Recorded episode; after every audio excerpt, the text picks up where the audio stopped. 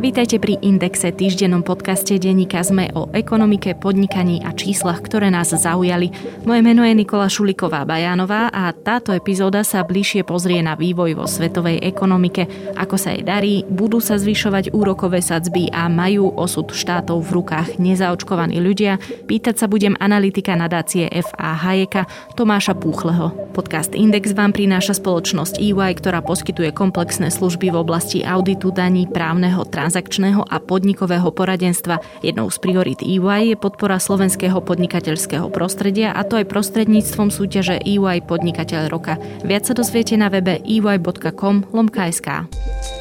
Máte radi úspešné príbehy a pýtate sa, prečo sú úspešné práve oni? Aj o tom sú rozhovory s výnimočnými slovenskými podnikateľmi, ktorí menia našu budúcnosť. V podcaste Prečo práve oni sa s účastníkmi súťaže EY Podnikateľ roka rozprávam ja, Adela Vinceová.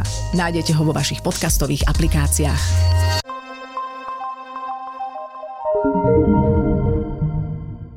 Tomáš, budeme sa teda rozprávať o globálnej ekonomike. A ak sledujeme a vyhodnocujeme jej vývoj, tak čo sú tie ukazovatele, na ktoré sa treba pozerať? Za normálnych okolností sa oplatí sledovať naozaj tie základné ekonomické ukazovatele ako vývoj hrubého domáceho produktu, nezamestnanosti či inflácie, ktoré nám samé o sebe vedia napovedať aspoň takéto základné smerovanie, akým sa buď už globálna alebo tá národná ekonomika uberá. V týchto komplikovaných časoch eh, je ale problematické sa o takéto čísla opierať, pretože musíme si uvedomiť, že, že prognózy sú za každých okolností síce kvalifikované, ale stále odhady a v tomto momente stoja na určitých predpokladoch, ktoré skrátka nepoznáme. A taký ten najzákladnejší predpoklad je, že ako sa bude ďalej skrátka vyvíjať pandémia. Ak sa pozrieme hoci napríklad na, na prognózu eh, slovenského makroekonomického vývoja, prípadne celej Európy, tak v týchto, v týchto prognozách, teda na tento rok ešte samozrejme, nebudeme sa o tých ďalších rokoch, to je ešte stále ďaleko, tak v týchto prognozách už na tento rok nie sú zahrnuté potenciálne dopady no, nejakých výraznejších lockdownov v tretej vlne. A problém je, že toto, aj keby to prognostici chceli nejakým spôsobom započítať, tak to v tomto momente nie je ani dosť dobre možné. Čiže sledovanie, sledovanie vývoja ekonomiky v tomto momente také naozaj veľmi kontextové a do veľkej miery sa bude odvíjať naozaj od toho, ako to ďalej pôjde s pandémiou. Čiže inými slovami, akékoľvek číslo by sme teraz povedali, už o týždeň nemusí byť správne, respektíve nie správne, ale odzrkadľujúce tú realitu. Presne tak, to sme, to sme zažili vlastne, vlastne obidvoch strán prebehu posledného roka. Dokonca aj to oživenie, ktoré prebieha v týchto mesiacoch, to vidíme teraz v reálnom čase na mesačných číslach, je paradoxne silnejšie, ako bolo očakávané. Na druhú stranu, síce zatiaľ sa nepočíta s nejakým výraznejším dosahom tretie vlny, ale ak by prišla, tak zase to bude záležať napríklad vývoj zaočkovanosti a nejakých ďalších faktorov, napríklad vládnych opatrení, či už v našej krajine, alebo v ktorejkoľvek. Čiže toto sú všetko faktory, ktoré uvidíme, až prídu. Takže v tomto čase je povedzme, že treba brať aj tie, aj tie spolahlivé, alebo štandardné spolahlivé dáta, tak skôr, že orientačne. Napriek tomu si ale vieme povedať, že ako na tom teda svet ekonomicky je? Aktuálne svet zažíva veľmi silný ekonomický rast, ale treba si k tomu povedať ešte niekoľko takých možno, že vysvetliviek. V prvom rade, že no, ak sa pozrieme, akým spôsobom sa no, vyvíjala situácia za posledný, povedzme, rok a pol, tak môžeme si tú ekonomiku predstaviť tak trochu ako takú stlačenú prúžinu. Jednoducho, na, oproti povedzme, že finančnej kríze, ktorá sa udiala pred desiatimi rokmi, tak uh, toto je taká povedzme, že externý šok. Nepokazilo sa nič, uh, teraz veľmi zjednodušene ako vo vnútri ekonomiky. Skrátka, ekonomika bola ako keby pozastavená touto celou pandémiou a jednoducho záleží samozrejme krajinu od krajiny. Ale jednoducho ten dopyt, ktorý neprebehol počas tých mesiacov lockdownových, tak, alebo tá ekonomická aktivita vo všeobecnosti, tak bola do veľkej miery jednoducho ako keby odložená a krajiny, mnohé krajiny, ale samozrejme nie všetky, sa dokázali spamätať pomerne rýchlo a potom jednoducho dobiehali to, čo bolo zameškané. Čiže aj firmy samozrejme, ale aj, aj domácnosti. Takže aktuálne zažívame ten rast taký, že zvýšený, ale druhá samozrejme vec, keď sa pozrieme, že ako sa tieto štatistiky počítajú, tak sa to počíta samozrejme oproti predchádzajúcemu roku. A keďže predchádzajúci rok svetová ekonomika, a dokonca tá naša, zaznamenala prepad, tak opäť ten raz voči, voči nižšej báze, takže ono to opticky tak viacej vyskočí. Realitou ale je, že svetová ekonomika ešte nedosiahla pred pandemické úrovne, to ešte budeme dobiehať minimálne teda asi do budúceho roka. No ja si tu rovno pomôžem týždenníkom Economist, ktorý v júli zverejnil index normálnosti, aspoň teda ja to tak prekladám, index e, normálnosti sveta. On sleduje tento index asi 76% svetovej populácie a konkrétne sa pozerá na dopravu, letecké spoločnosti, obchod a podobné takéto e, ukazovatele. Stav pred pandémiou vyhodnotil, alebo teda dal ako 100 a v tom júli bol ten index na 66 bodoch. Takmer dvojnásobný, ale oproti aprílu roka 2020, čo tiež je také veľmi zaujímavé, že ako rýchlo presne ten rast prišiel, ale ako hovoríte, nie je to stále na tých eh, hodnotách predpandemického sveta. Jedna z tých vecí, ktoré ste spomenuli, ktorú sledovať treba, je inflácia. Čo tam vidíme? že aby sme sa pozreli na infláciu a čo sa vlastne aktuálne deje, tak sa musíme vrátiť o 10 rokov späť k finančnej kríze z roku 2008-2009 a tak jej následkom.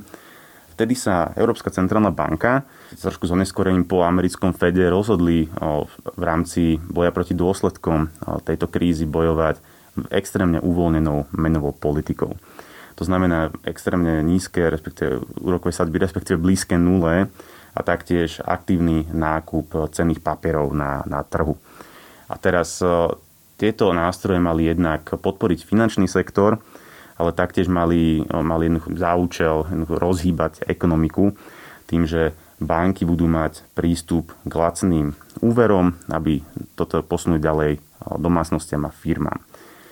No a teraz problém je, že od kedy sa tieto nástroje začali používať v Európe a Spojených štátoch, tak e, vlastne oba, a špeciálne pre Európu to platí, my sme tieto nástroje neprestali používať. To znamená, že sme sa z toho takého krízového režimu vlastne ani nestihli vrátiť do nejakej normálnosti a už prišla ďalšia kríza, ktorá si opäť e, žiada tieto nástroje využívať.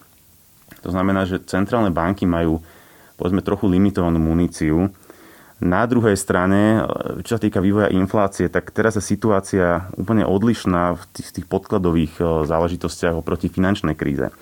Takže my tu nemáme ani problém, že by nebol dostatok dopytu. Ten bol, ako sme si hovorili, taká tá slačená prúžina, že bol skoro odložený a respektíve ľudia v vyspelých krajinách neprestali nakupovať ani počas pandémie, len nakupovali niečo iné, ako by nakupovali štandardne. Ale teraz musíme sa pozrieť na to, že inflácia nám celkom rastie aj v Spojených štátoch, aj v Európe. A teraz, e, keď sa pozrieme na tie podkladové dôvody, že prečo, a opäť je to tá stlačená prúžina, že do, ponuka, až keď sa pozrieme špeciálne napríklad, že stavebné materiály tie sú teraz také, že veľmi, veľmi rýchlo rastúce v cenách, ale rovnako, keď sa pozrieme na, napríklad na polovodiče, to znamená, že počítače a ďalšie a samozrejme celý rad ďalších produktov, tak e, výrobné kapacity nestíhajú reagovať na náhly nárast dopytu. Že to spôsobuje pomerne citeľné zvýšenie cien. Napriek tomu ale sú centrálne banky v pozícii, že si nemôžu dovoliť e, vo veľmi krátkom čase túto menovú politiku začať uvoľňovať. A samozrejme máme tu aj viacero takých, takých faktorov dlhodobých, že už, už táto extrémne uvoľnená menová politika bola do veľkej miery experiment a rovnako bude experiment ju začať stiahovať. A teraz centrál, centrálne banky sú opatrné v tom, že kedy to načasovať. Ono by to bol, povedzme, odvážny experiment už v takých dobrých časoch, ale v týchto, keď nás ešte stále čakajú vlastne pravdepodobne nejaké ďalšie dozvuky pandémie, tak je tu riziko, že by to mohlo nejakým spôsobom ohroziť ekonomický rast. No, ak sa nemýlim, dúfam teda, že sa nemýlim, tak Austrálska centrálna banka oznámila, že začne nakupovať oveľa menší objem cenných papierov a dokonca už asi v septembri a myslím, že to bolo až o miliardu austrálskych dolárov. To by som musela ešte samozrejme presnejšie overiť, ale ten signál je, že napríklad e, Austrálii to asi zjavne zvažujú. Tiež vieme o tom, že sa už aj Fed vyjadril, že bude sledovať nejaké faktory a bude postupne tiež trošku sprísňovať, alebo teda ako hovoríte, stiahovať túto uvoľnenú politiku aj aby narastli potom tie úrokové sadzby. A to je presne asi to, čo zaujíma tých najbežnejších ľudí, že potom za koľko si budú schopní vybaviť hypotéku na bývanie, pôžičku na neviem čo všetko iné. To sme ale teda trošku, nie že odbočili, ale sme prešli k tej inflácii a ja sa vrátim k tej celosvetovej situácii. Kde sú teda tie skryté rizika v tom, ako sa momentálne tá ekonomika vyvíja? Odrazím sa možno priamo tejto inflácie, ale sú tu už prvé náznaky, sú tu už prvé náznaky toho, že centrálne banky sa chystajú túto menovú politiku trošku stiahovať, že to, že prestanú nakupovať aktíva na, na trhu. Tak to je taký prvý krok, ale stále budeme mať na dohľadnú dobu extrémne nízke úrokové sádzby, O, takže, takže čo sa týka hypoték a úverov, tak pravdepodobne ešte táto situácia pretrvá. No len ľudia sú trochu rozmaznaní a, a už, už si, si viem predstaviť, že ak to bude stále, že 2%, čo je v podstate stále nízky úrok, tak pre ľudí, ktorí teraz čerpajú hypotéku s pod 1% úrokom, to bude už veľa. Respektíve presne. pre nich sa nebude meniť asi tá úroková sadzba, ale tých nových, ktorí si ju budú brať. No presne toto je obava, pretože to nie je situácia len na Slovensku. Tá situácia samozrejme je povedzme, že v rámci Európy, ale taktiež aj v Spojených štátoch. Naše ekonomiky sú, nechcem povedať, že závislé, ale sú také zvyknuté na extrémne nízke úrokové sadzby, to, čo pretrváva naozaj o to možno posledných 5 rokov, že nebolo to hneď od finančnej krízy, ale že trvalo, že sa tá menová politika prejavila ale ešte situácia stabilizovala. My sme už na to zvyknutí a teraz tá obava panuje, že ak by sa začalo, začalo so stiahovaním menovej politiky, so sprísňovaním, že či by to neohrozilo ďalší ekonomický rast. K tomu ešte musíme pripočítať k aktuálnym obavám to, že mnohé krajiny majú rôzne schémy podpory e, domácností, podnikov, zamestnancov, čo je taktiež forma podpory, ktorá jednoducho nebude trvať väčšine a v nejakom bode skončí. A teraz, že ekonomika sa počas pandémie štruktúrálne zmenila, zatiaľ máme skôr iba náznaky, že ako presne sa to udialo, čo sa udialo, kde sa udialo. A ako náhle tá podpora skončí, tak potom uvidíme no, také že reálnejšie obrysy toho, že čo tá korona napáchala. Presne tam som sa chcela dostať, že či toto nie je jedno z tých ďalších veľkých rizík, lebo aj o tomto sa už začína viac rozprávať, že vlastne v angličtine pull the plug alebo čo, jednoducho zatvoria kohútik jednotlivé vlády a prestanú nalievať tie lacné peniaze do svojej ekonomiky, že čo potom budú ľudia robiť. Keď toto všetko vymenovávame, tak to neznie veľmi pozitívne. Je tam teda niečo, čo sa rysuje ako takéto svetielko na konci tunela? Nechcem byť kubík, ale musím povedať, že áno, vyzerá to veľmi komplikované. Na druhej strane ja si myslím, že nejakým spôsobom to budeme musieť nakoniec prekonať. Ide skôr, ide skôr to, že to je viac takže neznáme, ako, ako že by to bol nejaká, nejaký, nejaký apokalyptický scenár pred nami.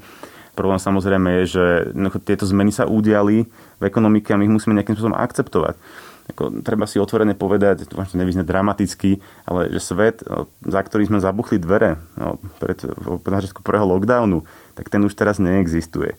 Naozaj ekonomika sa zmenila do veľkej, do veľkej miery a vôbec aj všetko sa zmenilo, čiže my musíme teraz hľadať nejakú, nejakú novú cestu. A to, že o, vlády míňali nejaké objemy peňazí na to, aby podporovali ekonomiku, ja si myslím, že je to správne rozhodnutie. Štandardne nie som fanúšikom takýchto schém. Aj súkromné spoločnosti, ako treba z letecké spoločnosti? O, ja si myslím, že toto je komplikovanejší príklad, samozrejme. Lebo tam sa, jeden tam, z tých najkomplikovanejších. Jeden z tých najkomplikovanejších. Tak to je teda, že štandardne nie som nie som fanúšikom štátnej podpory, že ono má takú tendenciu dobrú vytvárať tak, takzvané že zombie firmy alebo zombie sektory, ktoré žijú len vďaka tomu, sú dotované štátom. A to stojí daňovníkov peniaze a spôsobuje to jednoducho, alebo oddialuje to nevyhnutné, nevyhnutné zmeny a na, na konci dňa na tom strácajú všetci. V tomto prípade bola ale situácia trochu iná tým, že, že tá kríza, ktorá vznikla, nebola podobne ako pred desiatimi rokmi, že by bol nejak, nejaký, nejaký štruktúrálny problém priamo v ekonomike. Tá ekonomika bola keby zamrazená nejakým externým faktorom. To, napríklad museli prestať do veľkej mery lietať letecké spoločnosti alebo že reštaurácie museli pozatvárať svoje prevádzky. Nebolo to ich vinou, že by zle podnikali, bolo to jednoducho poviem, že vinou, ale tak bolo to nevyhnutné vládnymi opatreniami, ktoré museli byť kvôli ochrane životov. To bolo prvoradé v tom momente. Tým, že bolo to dobré v tom čase, pretože sme nevedeli, že ako, ako bude jednoducho tá, ako dlho tá pandémia potrvá a ako z nej výjdeme, tak bolo to, myslím, správne rozhodnutie v tom, v tom smere, že je lepšie zachovať pracovné miesta a podniky, a to sa, to sa naozaj prejavilo následne hneď po uvoľnení opatrení. Ak sa pozrieme na krajiny, ktoré mali štedrejšiu podporu, napríklad Nemecko, tak e, vidíme, že ako náhle skončili lockdowny, tak sa dokázali rýchlejšie vrátiť, tak povediať, do normálu, keď už tak trochu nový normál v tomto momente. A pointou je, že, že tie firmy a tie pracovné miesta, ktoré by inak mohli zaniknúť, vďaka podpore vydržali nejaké mesiace mimo ekonomickej činnosti a mohli následne pokračovať. Druhá otázka ale samozrejme je, že ako náhle sa skončili lockdowny, že či sú tieto podniky a tieto pracovné miesta ešte stále ekonomicky udržateľné. A to sa ukázalo práve pri leteckých spoločnostiach, ktoré sú momentálne jeden z najproblémovejších segmentov ekonomiky. Dokonca problémovejší ako, ako keď sa o cestovnom ruchu. Aj ten sa pomerne spamätáva, je tu predpoklad, že teda ľudia sa vrátia opäť a budú, budú cestovať a budú dovolenkovať kdežto letecké spoločnosti pravdepodobne zažijú problém nielen kvôli dostkom pandémie, ale teda aj kvôli témam klimatickej zmeny, ktorá sa tiež intenzívne teda riešila už pred pandémiou. Že, že aby som to ešte zhrnul. No tá otázka Jasné. bola, že či je to svetlo no. na konci tunela Jasné. nejaké. Vy ste povedali, že sa definitívne cez to nejako dostaneme. Mm-hmm. Nezrúti sa nám civilizácia Jasne. po koronavíruse. A možno že, možno, že to nie je až tak dobrá otázka, lebo presne my naozaj ťažko vieme teraz predpovedať niečo, ale tá potom lepšia otázka, keď by som ju mala rozmeniť práve na tú nižšiu úroveň ekonomiky, ja neviem, budem mať dôchodok? To asi ľudí trápi. V akom svete budem žiť o 20 rokov? Ak sa bavíme v tomto kontexte, ja si nemyslím, že to treba brať nejakým, nejakým tragickým spôsobom, že čakajú nás o, samozrejme ešte pomerne turbulentné časy. To, čo nám bezprostredne možno hrozí, je nejaká ďalšia séria, lockdownov. Je tu stále šanca, že sa im môžeme vyhnúť, alebo že nebudú už tak náročné a tragické, ako boli tie, tie prvé ale my sa musíme najskôr vysporiadať ešte s dôsledkami covidu a ďalej jednoducho nás čakajú výzvy, takže ako sa hovorí, jedna kríza za druhou, nemôžeme riešiť všetky naraz, ale samozrejme niektoré výzvy, ktoré nás čakajú, ako sme sa bavili napríklad o, o, o sprísňovaní extrémne uvoľnené menovej politiky, to je niečo, čo nad nami môže vysieť ešte roky a možno aj dekády. Ak sa pozrieme na, na Japonsko, tak to sa dostalo takéto situácie o mnoho skore ako Európska únia a Spojené štáty. Ale to už sú také, povedzme, že prepletené dlhodobé problémy a keď, sa, keď to chceme mm, zhrnúť do možno nejakých denodenných obáv nás ako, nás ako bežných spotrebiteľov, tak sa môžeme pozrieť na to, že nie, hypotéky pravdepodobne v najbližšej dobe asi nebudú zdražovať.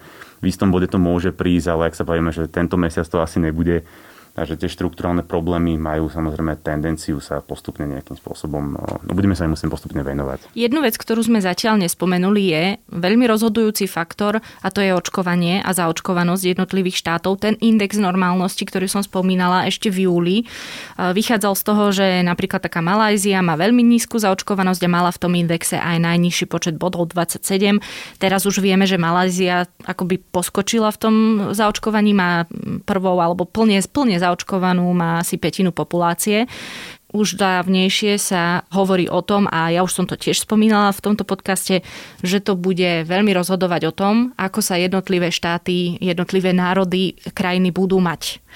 Tam to teda vyzerá ako, aké sú tie prognózy, čo tam hrozí, ak jednoducho možno aj vyspelé štáty a možno aj rozvojové štáty nemajú dostatočné tempo očkovania. Ako som hovoril na začiatku, tak ak sa pozrieme na samotné ekonomické, makroekonomické prognózy, tak už tam je pomerne komplikované, ak nie priam nemožné nejakým zmysluplným spôsobom vypočítať dosahy tretej vlny pandémie a prípadných lockdownov. Takže ak zoberieme aktuálne prognózy, povedzme napríklad ministerstva financí Slovenskej republiky alebo, alebo Európskeho štatistického úradu, tak povedzme, že také základné prognózy za predpokladu, že by sme dosiahli vysokú zaočkovanosť aj na Slovensku, aj v rámci Európskej únie. A teraz, ak sa tu rozmohne tretia vlna koronavírusu zásadným spôsobom, čo samozrejme môže stať, tak budeme musieť potom z tejto prognozy potom odpočítavať. Ako silne zasiahne koronavírus, ktorú krajinu bude záležať naozaj od miery zaočkovanosti. Dobrým príkladom aktuálne je napríklad Veľká Británia, ktorá má veľmi vysokú zaočkovanosť ospelej populácie Samozrejme, delta variant sa tam veľmi rýchlo šíri. Na druhú stranu e, nesprevádza toto šírenie už potreba ďalších lockdownov alebo nejakých zásadných obmedzení ekonomické vôbec dennej činnosti, dennej činnosti ľudí. Takáto situácia však nemusí nastať na Slovensku, kde máme pomerne nízku zaočkovanosť stále. Takže podľa toho, akým, ako, sa, ako sa tu bude šíriť delta variant a kedy, bude možno nutné urobiť nejaké dodatočné opatrenia.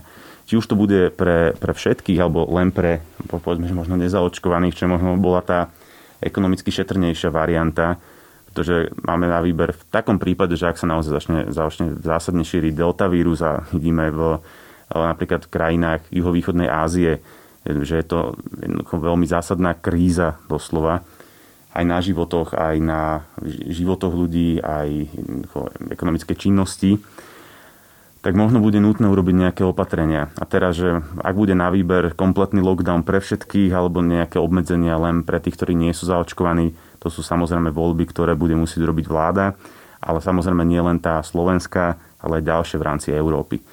A teraz, že ešte samozrejme záleží, akou vakcínou je kto zaočkovaný.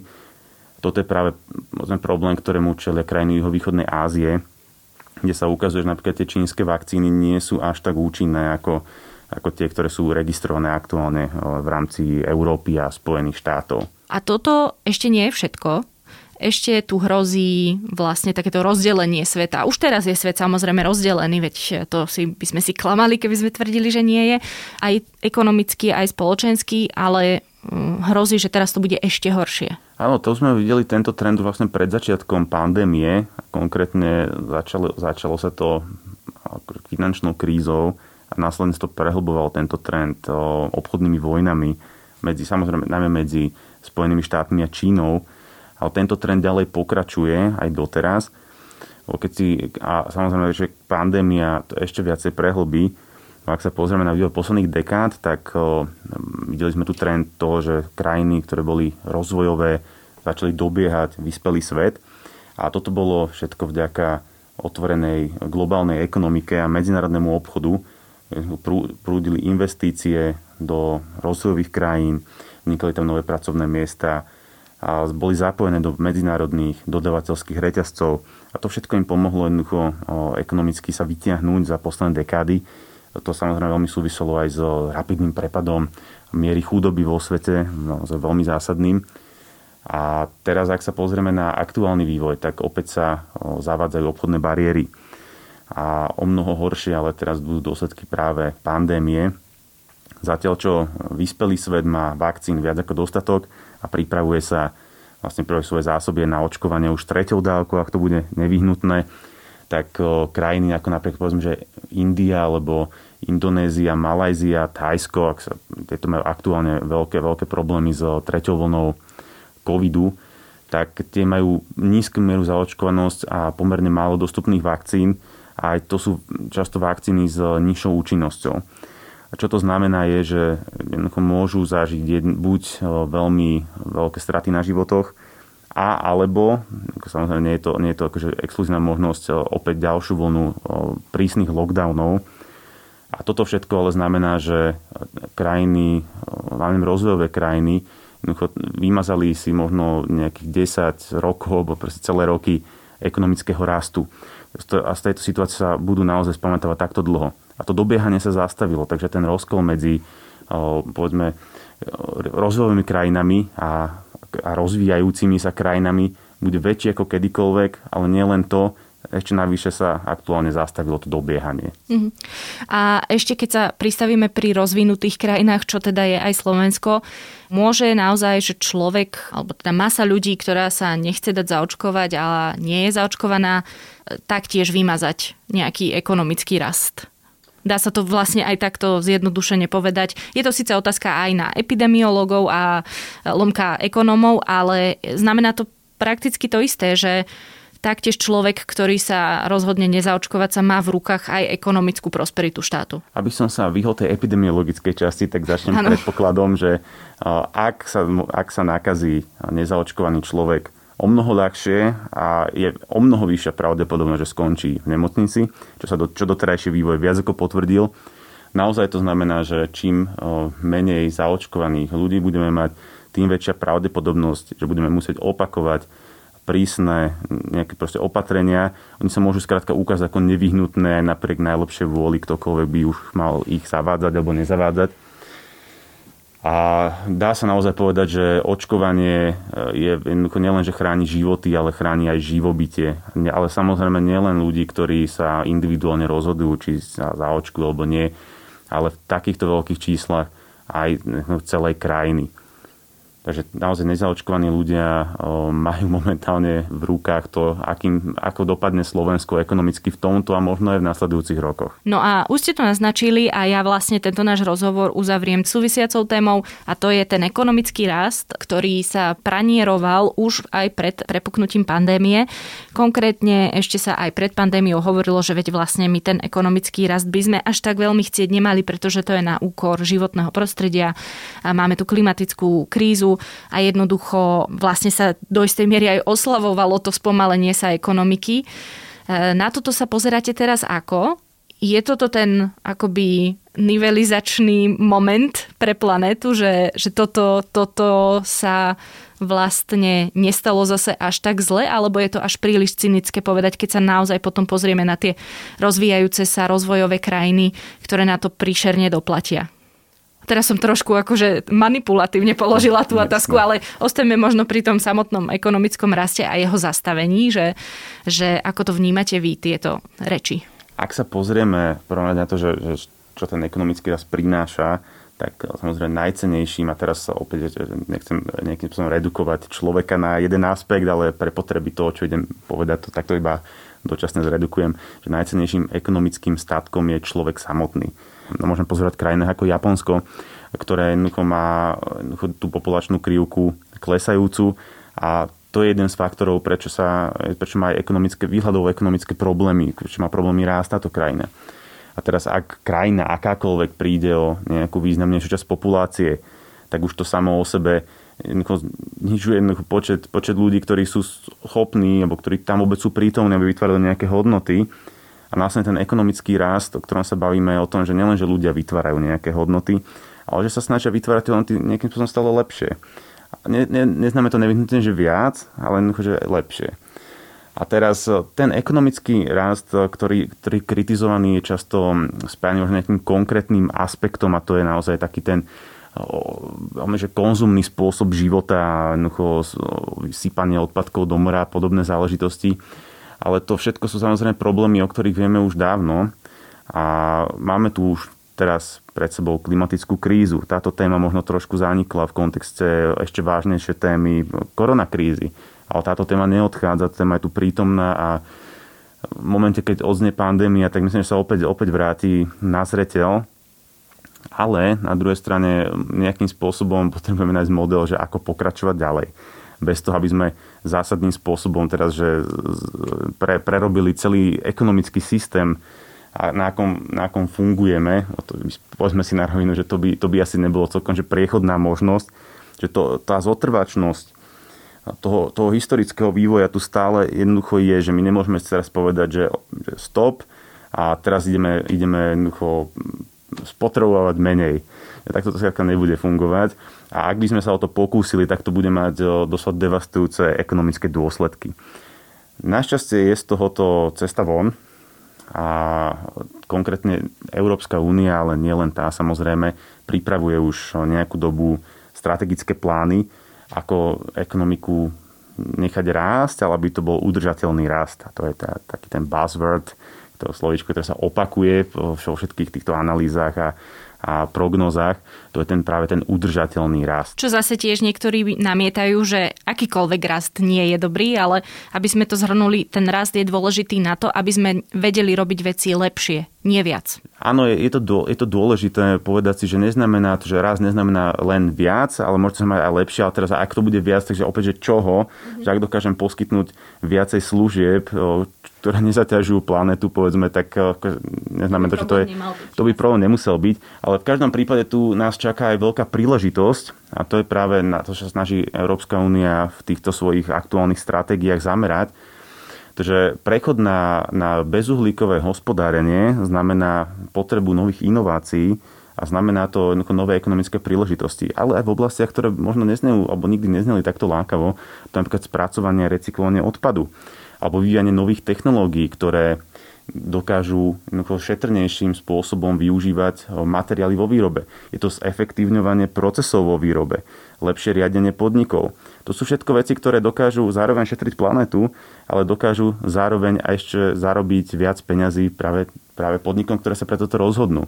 Čiže ja si osobne nemyslím v tomto bode, že ekonomický rást je nejakým protikladom k udržateľnému rastu, alebo skrátka k, k ošetrnému prístupu k životnému prostrediu. Hovorí analytik nadácie FA Hayeka Tomáš Púchly.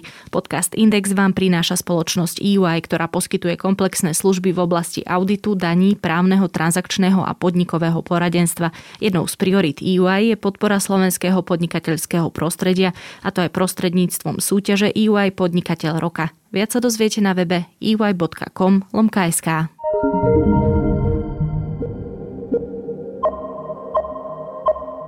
Väčšina ľudí na tomto svete žije v chudobe, nemajú prístup k dobrému vzdelaniu, zdravotníctvu, celkovo k lepšiemu životu. Oproti tomu platí, že svet bohatne viac ako kedykoľvek predtým. Čiže pre skupinu ľudí to zase znamená aj vyššiu kvalitu života a výdobytky vedy, avšak aj s tým spojené negatívne následky konzumnej spoločnosti.